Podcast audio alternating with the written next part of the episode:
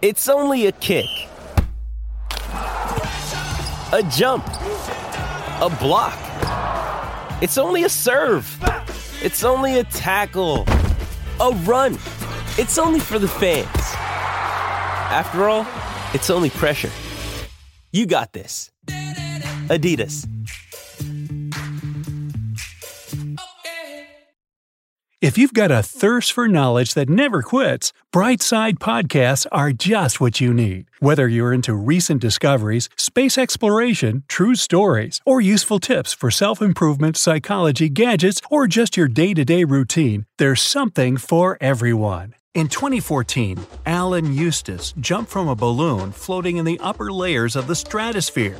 Alan reached supersonic speeds and at some point lost control of his free flight, but eventually he landed safe and sound, setting a world record no one's been able to break since.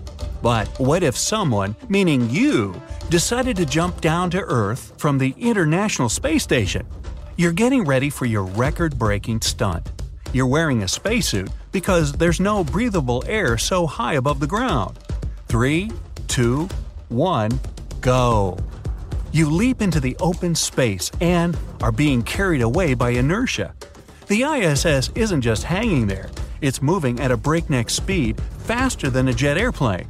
So will you, at first, also be flying in orbit and circling the planet. The force of gravity won't let you fly away from Earth but to slow down and fall through the atmosphere, you'll have to wait for at least two years. Luckily, you have thrust engines built into your spacesuit, so you turn them on and direct yourself against the force of inertia. You slow yourself down to make it a real free fall and dodge the space debris floating in orbit alongside you. Finally, you turn off the engines and begin falling for real now.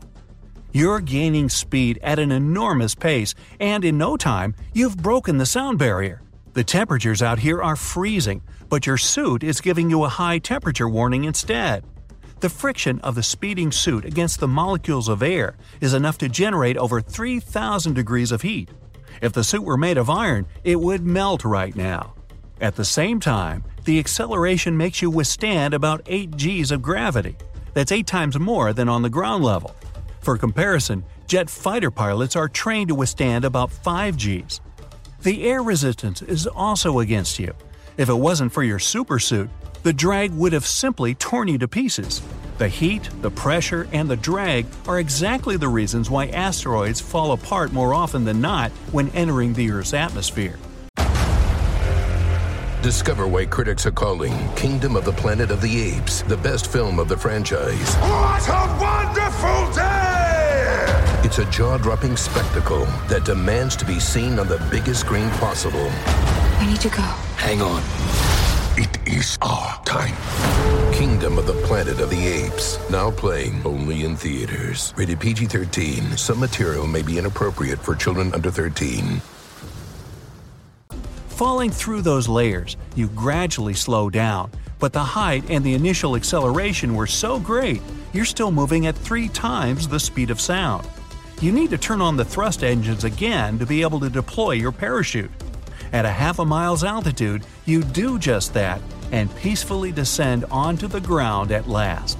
Phew, that was fun! And you need more than that.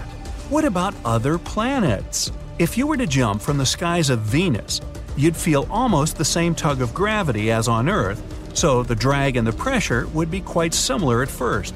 But the heat would be very different. Up in the Venusian atmosphere are dense and permanent clouds of acid that heat up the planet's surface to unbearable temperatures. Falling through those, given that your suit saves you from the acid itself, you would experience about twice the heat as the fall through the Earth's atmosphere. And when you finally get to a half mile's height above the ground, you need a heat resistant parachute because the air is around 800 degrees Fahrenheit. The landing is going to be surprisingly soft though. The air density is comparable to Earth's, and despite the huge atmospheric pressure, it doesn't really affect the glide. So you'd be able to safely step on the scorched and burnt ground of the smoldering planet. If you found a way to glide in perpetual hurricane winds that blow all across Venus, of course. Okay, what about Mars? Here the atmosphere is a lot less dense than on either Earth or on Venus, so your free flight would be much less extreme. You'd have to dive from a lower altitude because otherwise you wouldn't even land on the red planet. Its force of gravity wouldn't be much. Even the sound barrier on Mars is reached at much higher speeds. The air is so thin that molecules have to travel a lot further to bounce off each other and create sound waves. Landing won't be an easy feat either. The thin air isn't enough to support a regular parachute, so you'd basically just fall a little slower. Small comfort. For more or less safe glide, you'd need a much bigger surface area of your parachute, but that would increase its mass too, and you'd still end up as a blob on the Martian ground. What you really need to stay alive are your trusty thrust engines. On Saturn, the second largest planet in the solar system, there's no hard surface at all. After all, it's a gas giant. First of all, jumping onto it, or rather into it, would mean passing through its rings. They're composed of ice and rock fragments, and you'd have to use your thrusters again to avoid collision. Once you're out of the rings, you'd be entering the atmosphere, which is harsh. The winds on Saturn reach supersonic speeds. Unless you'd be carrying a super heavy ballast, you'd just be carried away and probably torn apart by those crazy air torrents. But let's say you've survived and fell through the outer layers of Saturn's atmosphere. The planet mostly consists of hydrogen and helium, which become denser the closer they are to the core, right until they're pretty much solid. So you'd be feeling as if you were diving into water, moving slower and slower until you finally stop progressing at all. No parachute needed, your landing would be soft anyways. If you can call getting stuck in liquid helium a soft landing, of course. Now, let's move on to Jupiter, the largest gas giant in the solar system. It doesn't have a hard surface either. Although its winds are not as vicious as on Saturn, Jupiter has the biggest storm that ever existed, the Great Red Spot. If you were unfortunate enough to fall from the sky right into it, you'd be shredded into thousands of pieces and blown with the wind. But let's say you avoided the storm and fell into the atmosphere. Again, you wouldn't need a parachute to land, because there's nowhere to land exactly. You've been able to withstand the winds of Saturn, so the local gales would be no match for you. Just be careful not to lose your oxygen tank, there's no breathable air on Jupiter. Within several hours of freefall, you get to the point where gases become liquid and then solidify, and you'd be stuck in them again. Only the thrust engines would be able to help you come out.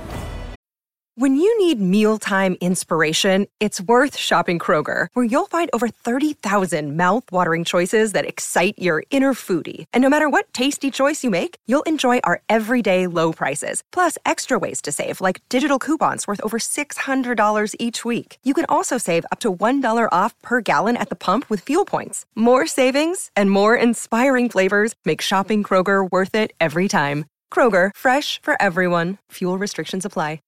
From Jupiter, we travel to Uranus, another gas giant which is blue and looks almost exactly like its brother Neptune. The winds here are only slightly weaker than on Saturn, and it's bitterly cold to boot. Falling through Uranus's atmosphere is nothing really special. You'd be plummeting down with a more or less normal speed, supersonic of course, heating up as you go through the layers of gas. The landing is pretty much common now, falling right into the gas clouds that soon become liquid and then solid. The difference is extreme cold and the pleasant blue color of your surroundings. Neptune is an ice giant, but don't be fooled, it also consists of gas. It's called an ice one because temperature on it is about halfway to absolute zero. So, if you were to fall through Neptune's atmosphere and onto its surface, you'd be disappointed. No kind of friction would help you melt after you get frozen to the bone. As a result, you'd probably reach the solidified gas surrounding the planet's core, but only as an icicle.